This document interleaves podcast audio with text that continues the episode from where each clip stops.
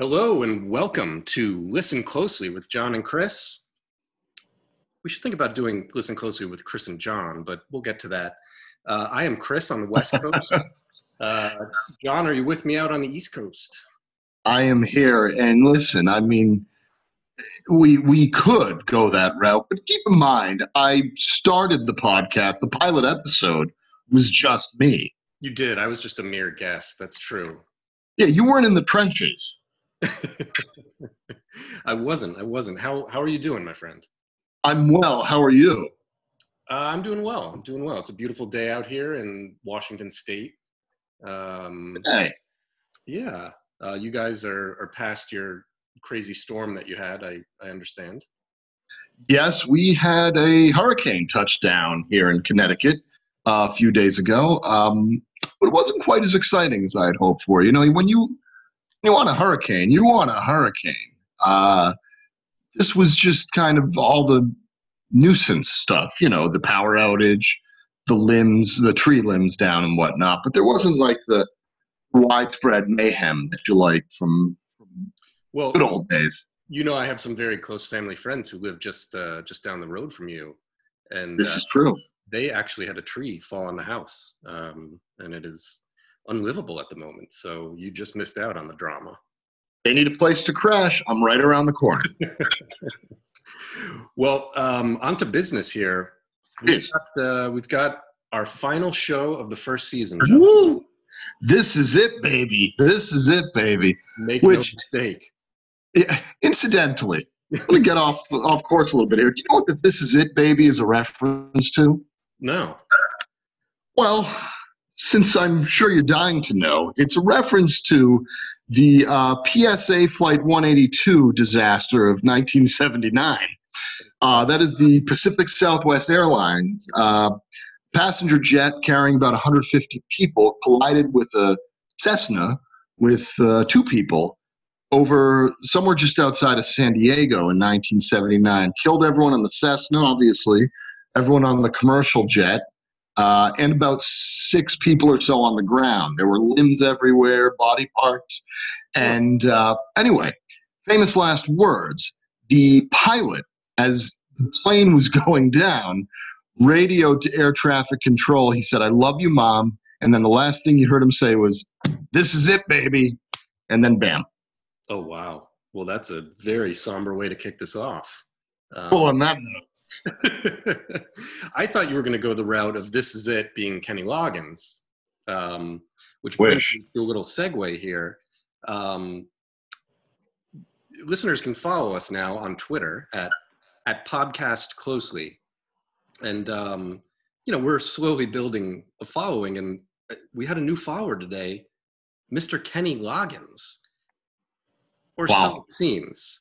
He he it's, it's a guy who his bio and everything and his background and his pictures and everything on Twitter are exactly the same as Kenny Loggins, but I don't think it's actually Kenny Loggins. I think it might be a fake. maybe it could be Dave Loggins, his cousin, who had a big hit with Please Come to Boston in the 70s. And a great song. Maybe it's Dave Loggins trolling his brother. I don't know. cousin, cousin. Um, at, uh, at, at podcast closely, uh, let us know your thoughts. Let us know any albums that you think might be great for us to do on the show. Uh, let us know your favorite Kenny Loggins song. please. Yeah, anything related to Kenny Loggins. Jeez. Ooh. Um, but this week, John, we have a great one this week. I know this is a special one for you. Do you want to It is. tell listeners what we've got this week? Well, if you insist. Uh, we are saving the best for last, so to speak. And by best, I mean the best band. Um, this week's episode for the finale, we're going back to May of 1980. The album is Flesh and Blood. The band is Roxy Music. Um, and listen, Chris, you know how I feel about Roxy Music, right? I do. I mean, John, you turned me on to Roxy Music long ago, and um, you know they're a band. Not a lot of people know them in the United States. I mean, I feel like when I mention Roxy Music, maybe ten percent of the time people know who I'm talking about. Um, very big in the UK um, and parts of Europe, I believe, but highly influential. I mean, I'm not telling you anything you don't know. You know, I think anybody who came out um, in the 1980s and the, the, sort of new wave pop movement um, was influenced by them or by someone strongly influenced by them. I know they're your favorite. Um, they are. I'm a big fan. My what's interesting about this one, it was your idea to to do this particular album from them. Um, I think it's a great album, but there were a number of critics who really torched this.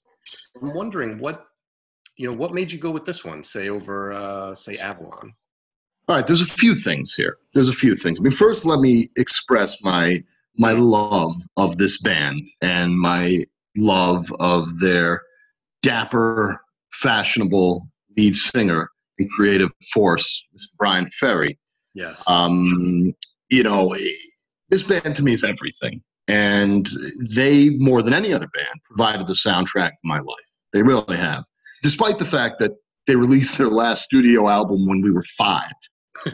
right. uh, it, it, didn't make a difference. You know, when I discovered Roxy Music, and I was probably 15 or 16 when I truly discovered them, maybe a little older, even 17. I was sort of lost in a wilderness of grunge music and that neo hippie jam band stuff, like Dave Matthews, Phish, Blues Traveler. So, in short, Chris, as we've always said before, we came of age with the most unsexy rock music ever. Uh, so I, I immediately gravitated to Roxy music. It was sexy. There was a hint of danger.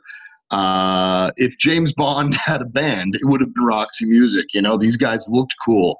They yeah. sounded like nobody else. And the best thing was, like you said, nobody knew them. So they were kind of this best kept secret. Um, totally. And two- playful as well. You know, they, I feel like they don't, as cool as they are, there's a part of them that, that doesn't take themselves seriously. Exactly, exactly. There's some tongue-in-cheek elements to their uh, to their stuff. Um, in 2005, in an article for the Guardian, journalist Tom Delisle boldly proclaimed that Roxy Music are the second most influential British band after the Beatles. Wow. bold statement. Think about that. That's putting them ahead. Led Zeppelin, Pink Floyd, the Rolling Stones, and a whole slew of others, Supertramp. Um, yeah. So, getting back to why flesh and blood, and I'm going to flesh this out in a few moments. Um, mm-hmm. I think it's a misunderstood album. And Roxy Music had eight studio albums in total that they put out between 1972 and 1982. Mm-hmm. Almost every single one of them was was praised uh, unanimously by by critics, except for one, Flesh and Blood, and we're going to get to the critical response in a moment. And Flesh and Blood is sort of the redheaded stepchild of the uh, of the Roxy Music catalog, and I just think that's not fair because I do think it's a great, great album, and I think it deserves a closer listen. And I think it gets overlooked and eclipsed by Avalon, which would come not quite two years later, and then everything else, which came however many years before. So, in my opinion, Chris, we've talked about this on the show. Every great artist or group has a low point in their career, right? You know, Bowie in the mid to late 80s, anything U2 has done in the last, what, 15 years, uh, anything REM did from the mid 90s on. Mm-hmm if Flesh and Blood is Roxy Music's low point, their nadir, my God. Yeah. They, they're batting a thousand as far as I'm concerned. So I think with this episode, we're really going to talk about uh, why it's a damn good album. And I'm hoping you're going to agree with me that it's a, it's a damn good album. So before I launch into how the critics tore this album apart, I'd like to hear your thoughts. Um, yeah, I, I think it's a really good album. Um, you know, is it flawed? Totally. Um, yes, we'll we'll definitely get into that. Um, but you've got uh, some tremendous songs on here. I mean, you know, it, the two three four combination. It's like the the middle of a, a lineup on a great baseball team. I mean, oh yeah, is this gorgeous? Oh yeah, song. Uh, same old scene. You know, uh, same old scene. That may be their best their best song overall ever. I agree. I Uh, agree. And Flesh and Blood, I think, is is an incredible song. I think it's highly underrated. And then there's some there's some decent deep cuts on here. Um, you know, some of them are not, but you know, all in all, I think it's a it's a really strong album. first the first side is flawless as far as I'm concerned. Uh, it bumps into some I don't know, shall we say, uh, stormy waters in the on the second side. Uh, but the first side is is absolutely perfect. Um, as I was listening to it actually on LP a few hours ago, and that's one of the things that that really struck me. But let's talk about some of what the critics had to say, shall we? Yeah, yeah. Um, upon its release, Rolling Stone magazine called Flesh and Blood a shockingly bad Roxy Music record. um, in a contemporary review, AllMusic.com stated that even the handful of undeniably strong moments can't erase the feeling that Roxy Music were beginning to run out of ideas. Oof. And these are just two of the bad reviews. There are several others, but in the interest of time, I didn't really want to get into them. Um, but when we, when you and I, Chris, first talked about doing an episode devoted to Roxy Music and Flesh and Blood, I think what really moved the needle, so to speak, was the praise heaped upon it from rock critic Greil Marcus. And I think he really got the album when it was released. And I think he wrote the most spot on critique. And this is, I think, the reason, I'm sure you would agree, why we're closing out season one with this album. And it is the most beautiful praise. And I think he sums up the album perfectly. He said, This record, all graceful lust and wistful regret, is pure romance. It's also the best summer music anyone's made since oil spills began undermining the concept. Flesh and blood floats, it drifts, it fades away, it soars back. It captures the easy, endless promises of summer, and it captures the summer you've never gotten over. It works as soothing, mindless background music, and it can break your heart. Like a perfect July day, it makes no demands on a listener, yet it can give a listener everything. Yeah, nailed it. Right? Yeah, no, exactly. It's it's a great summer album. It, it really is, and I, it, it's funny because I never really looked at it as a summer album, but here we are. It's the middle of August. It's been a weird summer, and I've been listening to this album a lot over the last couple of weeks, and I think Greil Marcus was spot on. You know, the interesting thing is that despite critics largely shitting on the album, and despite many diehard Roxy fans refusing to listen to it, the album was a huge commercial success by Roxy music standards. I mean, keep in mind that this was not a band that sold a shit ton of albums. Mhm. Um, but it peaked at number one in the UK charts, spent a total of 60 weeks on those charts. It even cracked the US Billboard Top 100, peaking at number 35. Now, that's not bad for Roxy Music in the US. Yeah. And it also spawned two top 10 UK singles, two damn good ones Over You and Oh Yeah. Yeah. Those, I mean, those two, I think in particular, are such tremendous summer songs. You know, kind of Yeah. uh, driving, you know, as the sun's going down with the top down. And uh, it's just, they're perfect, perfect pop songs. They really are. That piano exit and Over You is just absolutely breathtaking. And that you're right. You, you know, that's with the, with the windows down, the sun going down, and you know, you've got a woman or several women on your mind, and um, Yeah. that song's playing. Absolutely, absolutely. Um, by the way, Greil Marcus, it's a hell of a name. it is. I, I don't even know who the hell he is, to be honest with. Is it G R E I L? I mean, that's fantastic. I've never heard that. is Greil Marcus. Uh, apparently, he's a he's a well-known rock critic. Greil Marcus, if you happen to be listening, I apologize for not being more um, familiar with your work, but I really like what you said about Flesh and Blood. Yeah, no, he nailed it. He nailed it. Um, you know, I, I, think uh, unless do you have anything else you want to add, or should we get into the picks here? Oh, I'm, I'm curious to know what else you might want to add before we get into the picks. Well, I just think you know, I think there are parts of this album. I would say it's not consist as consistently good as some of their other albums. Um, there's moments on it when you want to skip, um, and I feel like you know it's a little bit maybe less complex. You know, some of these as is I think sort of the case, sometimes the songs, the albums that have more commercial success uh, might not have quite as much staying power. You know, um, sure.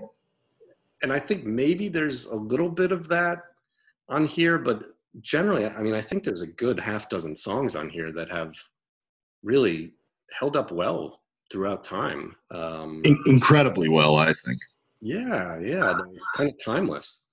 Um, so I, I don't quite get, uh, you know, the torching that a lot of people gave this uh, this album. I mean, hey, people want to say it's not their favorite Roxy Music album. I, they have so many great albums. I think that's, you know, as you said at the beginning, that's shouldn't be a terrible slight against it. But uh, you know, like that Rolling Stone review was just so uh, so anti this album. I, I don't get it.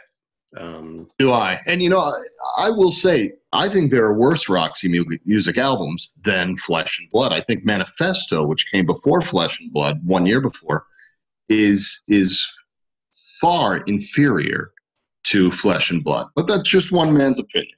Right. Right. All right. Well, um, even though we're both, you know, we're both quite high on this album, as always. I thought you were going to say we're both quite high. no, we're both quite. That would be a lot easier for me than you. I, I have a dispensary right down the street here. Um, you hippies out there in the Pacific Northwest, I forgot. No, right?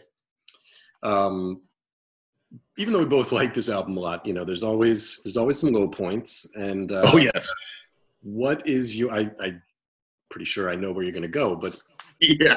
Uh, anyway, what's your nadir for this album? Okay, Chris, this was so easy for me. Uh, and my nadir is two part because I, I felt like I had to try to take it one step further because I suspect your nadir could be the same. Um, eight miles high. Why the fuck did they decide to do a cover song by Byrds on this album? yes. Terrible song. terrible song, terrible production, terrible choice it makes no sense, and it nearly derails the entire album. Now, there's another cover on the album. The album opens up with uh, "The Midnight Hour," which I think is great. It's fun. It's it's well done. But man, Eight Miles High sounds like the band was on like some crazy ass bender and just decided to record it one night. Just they needed an extra song. Um, I would be stunned if they weren't gacked out of their brains when they did that one. I mean, it just has yeah. a such a feeling of like paranoid insanity to it. Well, the song's called Eight Miles High. Well, right? Yeah, yeah. but Chris, here's the real unfortunate aspect. Um, they had an amazing B side, which would have perfectly fit the album. Hmm. Um, and it was the B side, I believe, the same old scene. The song is called Lover. Um, it's an incredible, incredible song. And why the hell they didn't pick Lover and maybe have Eight Miles High as a B side, we may never know. And a lot of people out there don't know this song called Lover, but it's really damn good. Interesting aside, um, it saw the light of day in 1985, Lover did. Uh, it was on the volume two of the Miami Vice soundtrack, although it never appears in an actual Miami Vice episode. Oh, wow. Makes no sense. Okay. Um, but the song's got like a real Miami Vice vibe to it, even though it was, you know, a few years before the show would come out. And by that, I don't mean it's like the the dark, violent Miami Vice thing. It's you know when they would do like more romantic, uh, sexy episodes, like when Remember when Crockett married Sheena Easton in season three? Like that's when it would have fit perfectly. But okay. you you you listen to it and you can almost hear the promo in your mind, like tonight on a very special Miami Vice episode. An old flame comes back into Crockett's life, but not as all what it's cracked up to be. Tubbs has a case of vicious diarrhea after late night mofongo on Collins Avenue. Like, it, you you listen to the opening chords of Lover, and you just you hear that guy's voice. Yeah. It's a great song. I would say it's better than probably half the songs on the album. We may never know why they didn't put it on the album. So My Nadir is twofold. Eight Miles High, awful, awful. Should have been Lover, which is a great, great song. Wow. That's all I have to say. Okay. How about you? Yeah, I, you know, I'm not familiar with Lover. Uh, I'm gonna have to check that out, and I'll I'll put it up on the Twitter page too. Um, Please do. a link to it. Um, yeah, I, I mean, it, it just it just jumps off the album. Eight Miles High. That that's my Nadir too. It's It's terrible. it's really bad. I mean, I had the first time I was playing this album this week. It was the first time I'd listened to it in a long time, and so I'd kind of you know forgotten some of the deeper cuts. And um, I was in the middle of, something, and so I just kind of had it on in the background, and that came on, and I, I was just found myself getting, without even realizing why, just slowly getting more like irritated at what I was doing. And finally, I was just like, "What is this song? Oh my god! It just it's grating. I had to I had to skip it. It's really bad. Um, it's absolutely, absolutely terrible. yeah, yeah. I'm glad you agreed with me. I, I really am. I'm glad we're on the same page that this song sucks. now I haven't heard the one. Uh, it- the Byrds did no. Who did it originally? The Byrds. Yeah, the Byrds. It's, uh, it was written by um, David Crosby and Roger McGuinn of the Byrds, and it was uh, you know a fairly a modest hit for the Byrds. But like when you think of Roxy Music, you can't figure out why the hell they're covering a bird song. It just doesn't make any sense to me. Yeah, you know, and they've had they do covers very well a lot of the time. I mean, what they Jealous guy.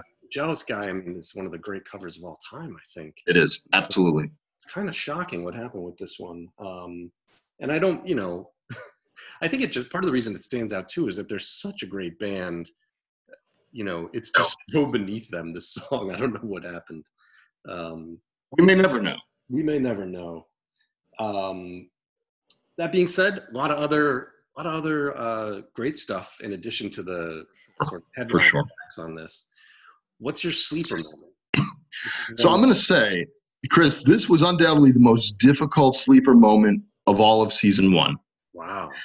I was torn between three different songs, um, and I was wrestling with it right up until we recorded this episode. I'm not kidding. Um, it, this was difficult, but ultimately, I went with the title track, "Flesh and Blood." Ooh. Um, you know, look on the surface, the song is really nothing that special. The lyrics are dumb; they really are. Um, my friend is flesh and blood. She lies over time. You'd nail her if you could, but she says, "Love me from my mind." Like it's kind of foolish. It's got a very sparse arrangement, and Ferry plays guitar on the song, which makes no sense when you've got Phil Manzanera, one of the best guitarists of that era. Why Ferry is doing guitar on this, I don't know, but the song holds up quite well, and if you watch clips on YouTube of the Flesh and Blood tour, Mhm. which is widely considered to be one of the best Roxy music tours, um, there's a concert from uh, Dortmund, Germany in December of 1980 on the Flesh and Blood tour. When they do this song, despite Ferry being so coked out of his mind that he's off key, he sings the song in, in an entirely wrong key. Um, it's a showstopper. Like it, it- Manzanera does this blistering guitar solo at the end. Um, I don't know. I, over the years, this song has really, really grown on me. I think that's the true definition of a sleeper. I love Flesh and Blood. I, I think that that guitar riff riff is uh it's fantastic. It's you know it's simple, um, but like a lot of great guitar riffs, it's it's simple, but it just man the dun, dun, dun, dun, it's I love Yeah. it. And and you're right. It's I mean the lyrics are it's almost one of those so bad they're they're good. um, you know, they're and I don't think they intended this to be any sort of, you know, lyrical masterpiece. I think they're kind of having fun and it's tongue in cheek. I, I, love it. I could listen to that song all day. Um, great song. I think it's a great pick. Yeah, I was I was surprised that I don't think that was released as a single on this album. No, it was not. It, hence it being the true definition of sleeper. I think. Yeah, yeah, totally. Um, but now I want to know what you went with, because I'm wondering if your choice was one of my other two.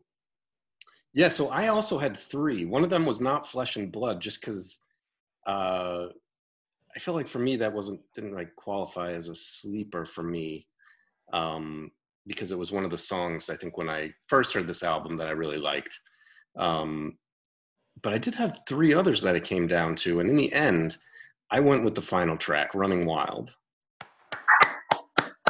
Can you hear me? Can you hear me clapping? I, I sure can. You like that one? I was I was afraid I was going to lose sleep over this if you didn't pick Running Wild because I think this is such a special special song. So please tell me why you chose Running Wild. Beautiful song, sort of beautiful ballad. Um, it, it's a perfect song to close the album with. I think. Absolutely. Um, to me, it goes from being a good song to being really good song for two two things happen towards the end. One is the Andy Mackay saxophone solo. I think it's Andy Mackay. It is, yeah, and it's a beautiful sax solo. It's beautiful. It's not, you know, I don't know. I'm not a musician. That I don't, I don't. It doesn't seem like a super complicated, um, you know, solo that he's playing, but it's just so beautiful and perfectly timed. And the other thing is the sort of haunting overdubs that Ferry throws in at the end. Yes. Yes. Um, you know, it's classic Roxy. It's very, you know, melodramatic. Uh, the you know the synth is creating this sort of dreamy, dreamy, dreamlike state. Um, and that's, I mean, that's what I love about Roxy music. It's it's gorgeous. You know, it's um, I just love it. Uh, you know, love gone, love gone, gone wrong. It's it's what Greil Marcus talked about. That summer you can never get over. That summer fling you can never get over. It was, and that's you know, I I think that's running wild right there. You know, and you mentioned Chris Andy Mackay sax. I want to mention two other things in this song. And again, I'm I'm beyond thrilled that that chose this. The part of me really wanted to, but um, Manzanera's guitar solo at the end is is really fantastic. And shout out to the legendary Paul Carrack, who plays piano yeah. on Running Wild. Yes. Yeah, he's on a couple songs on, on, on this uh, album, right? Yes. And he played on Avalon as well. Yeah, yeah. Um, yeah, it's great. And that, you know, if you even just take the first verse, I mean, it's, it's has this simple beauty to it there's that melody, that melody. burning through burning. my head. It does me in. Turns me around, old friend. Wonder how you've changed. Are you still running wild like you do? Um, it's it's great. It's evocative. It's beautiful. I love it. And just that that closing line, I can always pretend that I'll fall in love again. Yeah, it's classic, classic Bryan Ferry, and like you said, it's classic Roxy music. It's that you know, with Roxy music, you always get that that the two ends of the of the the spectrum. There, you get the all out wild partying celebration vibe, and then you get the songs that are about sort of paying the price for the decadent lifestyle. And that's what Running Wild is, and that's what some of the best Roxy music songs are about. Yes, yes, absolutely. And I suppose that's why their stuff has resonated with me for the better part of thirty years. Yeah, yeah, no, definitely. I'm curious. The, you said there were three that you were picking from. What was what was the other one? Well, so Flesh and Blood, Running Wild, and the other one I was going to go with was Rain, Rain, Rain. Mm. Um, but then I'm like, come on. That's again, they sort of go off of the track a little bit on, on side two, and I'm thinking like, guys, why why did you put a reggae song on on this album? but it's very catchy. It is a, it's actually a pretty good reggae song. Yeah, that was one of my three actually. I, I All right. good track. Yeah, I think it's a good track. I like that, and I like No Strange Delight too. I think that's a really good one. That's the amazing thing because No Strange Delight, which comes, I think, right after Rain, Rain, Rain, if I'm not Yeah. mistaken, or right before, it's just like your quintessential 80s new wave. So they shift gears drastically from reggae to 80s new wave. Yeah, I, I there were a lot of people sort of experimenting with reggae. Like, remember we did we had a sort of an argument uh, when we did the Boz Scaggs album. I picked as a sleeper. I can't remember the name of it, but it, that song that has a reggae vibe to it off Silk Degrees. Um, I think Yeah. Love Me, Love Me Tonight, or Love Me. Yeah. Love Me, yeah, one of those. Um, Loggins even dabbled in some reggae I, type stuff. Um, do you know- Look, there's nothing wrong with reggae. I mean, Serge Gainsbourg had a couple reggae albums in the 70s. Uh, You know, it, no, I'm just I'm just saying. I think there was this period in like the early '80s where, uh, for whatever reason, like a lot of pop musicians were kind of being like, "Oh, let me try to work this reggae thing on my album, man. That'll be cool. All the kids will like it, you know." well, I think during that period, they were also doing a lot of drugs, so that probably had something to do with it. There you go. There you go. There you go. Now, uh, so that brings us to the Zenith, which I'd be shocked if uh, you go anywhere but one place on this. But you tell me, what's what's the high point of this album? You know it. You said it early on. This one was a no-brainer. Same old scene. Mm. Um, not only is this the best song in the album, it's one of the best Roxy Music songs. And I'm going to go out on a limb and say it's one of the most important and influential songs of the 1980s. In that brief three or four minutes, I forget the running time of the song, you hear Duran Duran, you hear Spandau Ballet, you hear Blondie, Orchestral Maneuvers in the Dark, and a whole slew of others you know, it, it's been said by many, Chris, that Roxy Music and Bowie sort of invented the alternative new wave sound of the 1980s with much of what they did in the 70s. I think with the same old scene, Roxy Music makes a compelling argument for them inventing that sound, but they also take it one step further and they perfect the sound. Um, the the synth is incredible. Andy Mackay's sax solo, uh, the bass line by uh, the late Alan Spenner is one of my favorite bass lines of any track in all of music. Hundred percent agree. Hundred percent agree. It's a great song. It's probably their best. Um, Come on, lay it on me. Lay it on me. Is it your zenith? It's my zenith, baby. Yeah. All right. Yeah, it has that great sense of paranoia to it. That's God, yeah. comes through all the Roxy, a lot of Roxy stuff, um, and it's so typical of like the late '70s, early '80s. Um, It, it is. And do you feel like you get this vibe where, like, you, you you hit the hammer on the nail with the paranoia? Like, the the guy screwed something up royally with with a girl, and he's been up all night obsessing over it in the throes of panic attacks, and like the next morning, this is what's going on in his head. It's that that driving synth, the bass line, the the saxophone, just all coming at you at once. That's kind of the vibe that it gives off. I think. wow, yeah, that's pretty, that's pretty good. Yeah, I mean, I Oh, we've all been there. well, yeah, it's a little bit like you know this sort of a drug infused like Groundhog Day, you know, where you're just going through the same thing and you never get out of this. Like, I, I picture like whenever I picture Bryan Ferry and Roxy Music, it's always sort of in slow motion with a smoke machine.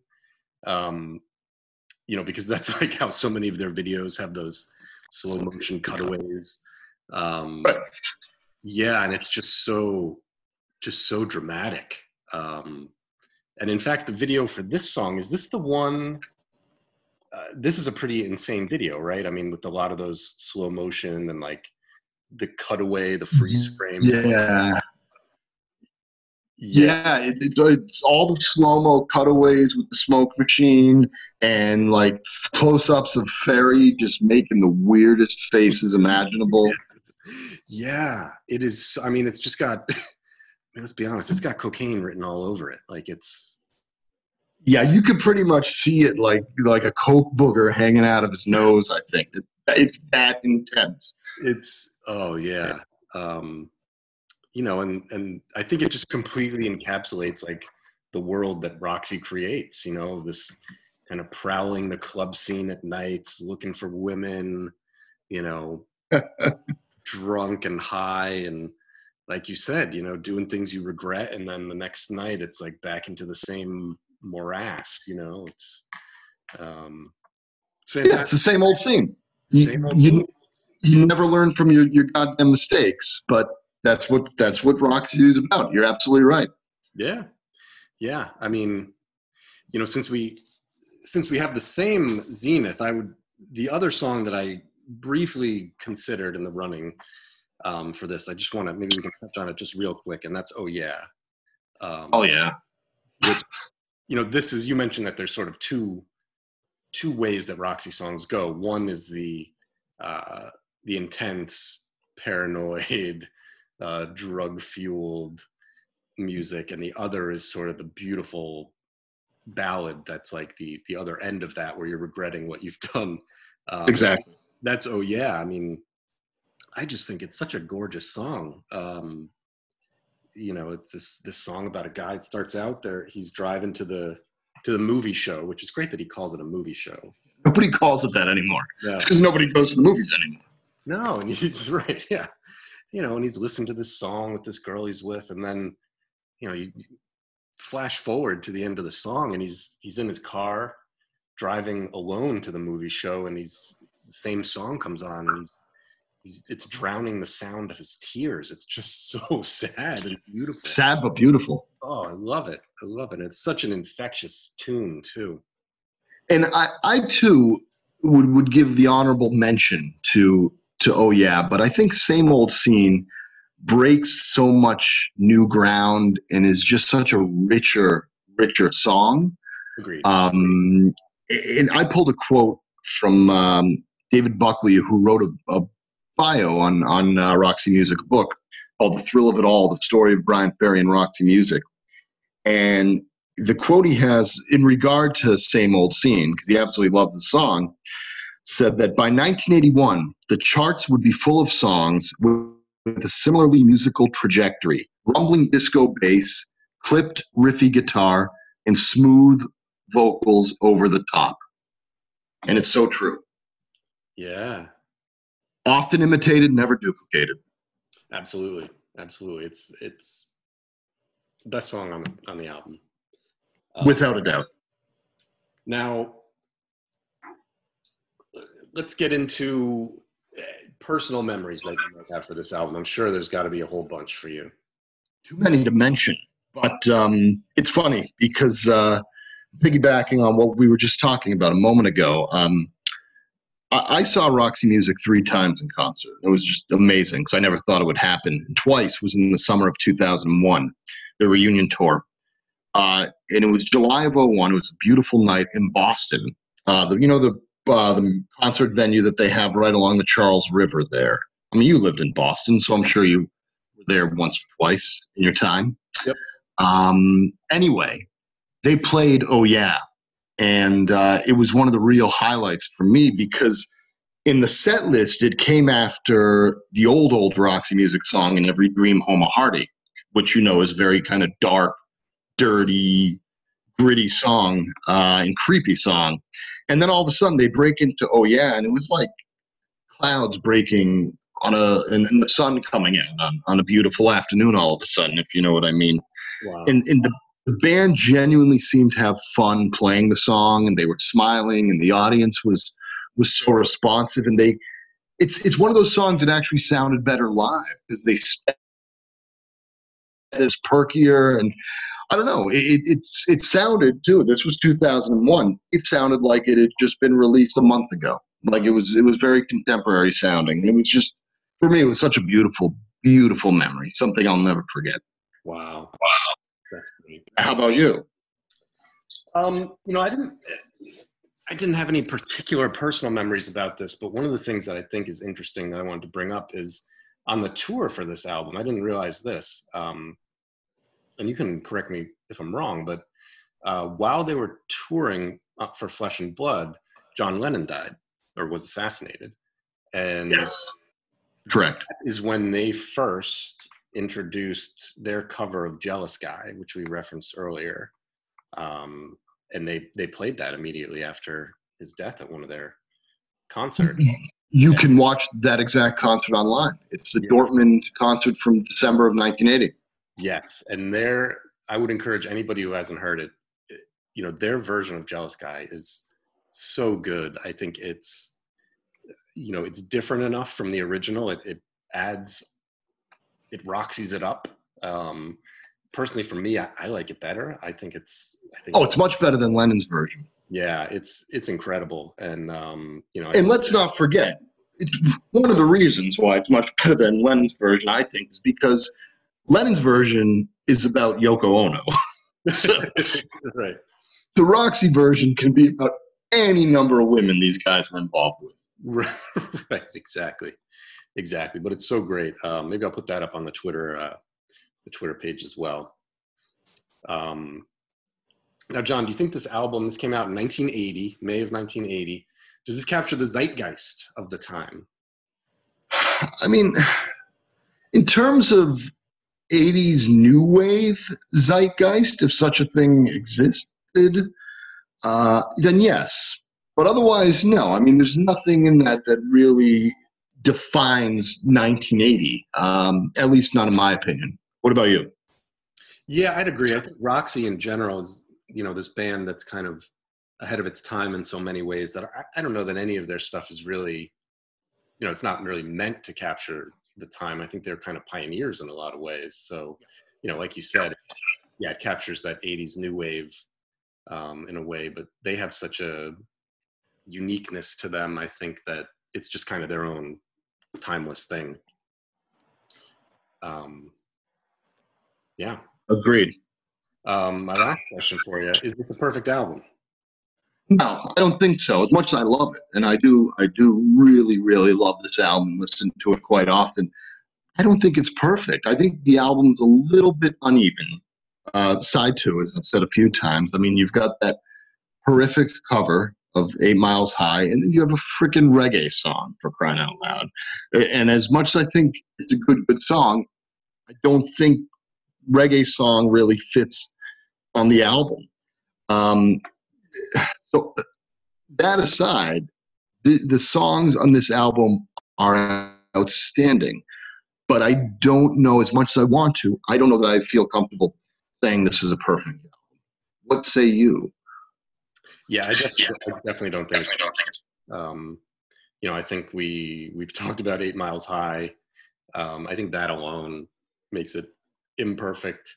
Um, you know, and, and it is uneven. I think I, I don't like it their version of In the Midnight Hour as much as as you do. I think, I, and I think more to the point, I would have started this album with Flesh and Blood. I think that Ooh, would interesting. You know that just kick right into that great guitar riff. Um you know i think in the midnight hour is fine but eh, take it or leave it. Um but yeah so I, I- it's not perfect but it's it's a great album. It's a great album and the good stuff Great on album. it is really good. Um you know the handful of of standout tracks are just fantastic. So nonetheless great album. And and a great summer album, as you said. And uh, you know, it's a time of year uh, where you want to savor every last moment of summer. And um, uh, my advice to our, our listening audience is listen to Flesh and Blood throughout the remainder of summer, right? Absolutely, absolutely. Um, well, that's it, John. We've made it through the first season. Um, Wow. It's been a, Wow. a pleasure on my end. Uh, we're going to be back. We're going to take uh, about a month off, maybe a little less, and uh, we'll be back in take. Now, can I ask what you're going to do during the off season? Are you going to like pursue a, solo project, like something Mike and the Mechanic style, or well, maybe we should mention at this point, um, you do have a little side project going on. Uh, if anybody is really craving more episodes over the next month, um, we have a little side side project called Sound Bites. Uh, you can find it on we're uh, on Spotify? on Spotify. Uh, they're little one-off, you know, five to ten minute on. It could be a particular album. It could be a particular singer. It could even just be an individual song. Um, you know that we didn't think quite merited an entire episode. Um, Right. You know, we we came up with this idea, and man, John has really run with it. I think everything up there on that right now is is from John, and it's it's for better or for worse. Yeah. No, it's it's some, some, great stuff. He talks about the raspberries. He talks about uh, Ennio Morricone. Um, Chris Isaak. Chris Isaak. Yeah, it's some really good stuff. So you can find that on Spotify. Again, it's called Sound Bites. Um, we'll try to keep you updated with that on uh, Twitter at Podcast Closely. But you, you still didn't answer the question. What are you going to do during the off season? Well, there's you know there's so many options right now during the pandemic that uh, I'll probably do exactly what I've been doing, which is not a whole lot. Maybe make it out to All the right. coast. You know, I'm about an hour from the Oregon coast here, which is gorgeous. So maybe I'll I'll head out there for a little bit. Sounds amazing. You got any big plans? You know, I, I don't know. I, I too will make it to the coast. I mean, I'm about 10 minutes from the coastline here, but I'll probably get back up to Cape Cod and not have to worry about uh, recording uh, an episode on Sunday nights as much as I love it. Um, I honestly am not ashamed to say I am going to start doing prep work for season two. I emailed you the uh, the comprehensive schedule yes. of season two, which kicks off, as you said, in about a month. And we have our work cut out for us. There's going to be some some terrific albums that we're going to do a deep dive on. I don't want to give anything away right now, but um, yeah, there's there's a lot of work uh, to to brush up on some of these albums. Some of them I haven't really listened to in a while, and some of them there are one or two on there that were your recommendations that we do, and I agreed wholeheartedly. But I need to really get to know those albums a little bit better. Is that the Debbie Gibson one? That is the the Debbie Gibson one. Yes, very ex- very excited about that one, and um, also I think it was the soundtrack to uh, Can't Hardly Wait. So you know, really, uh, you really had a couple really nice ones there. I'm yeah. really quite excited for this. well, John, uh, the first season's been a pleasure. This has been so much fun. Um, you know, and I, I can't wait to get going on season two. Likewise. And in the interim, folks, don't let the summer pass you by without listening to Flesh and Blood loud in your car with the windows down. It'll bring a tear to your eye, especially at sunset. Definitely. All right, John, you take care. Happy summer. Happy summer. Uh,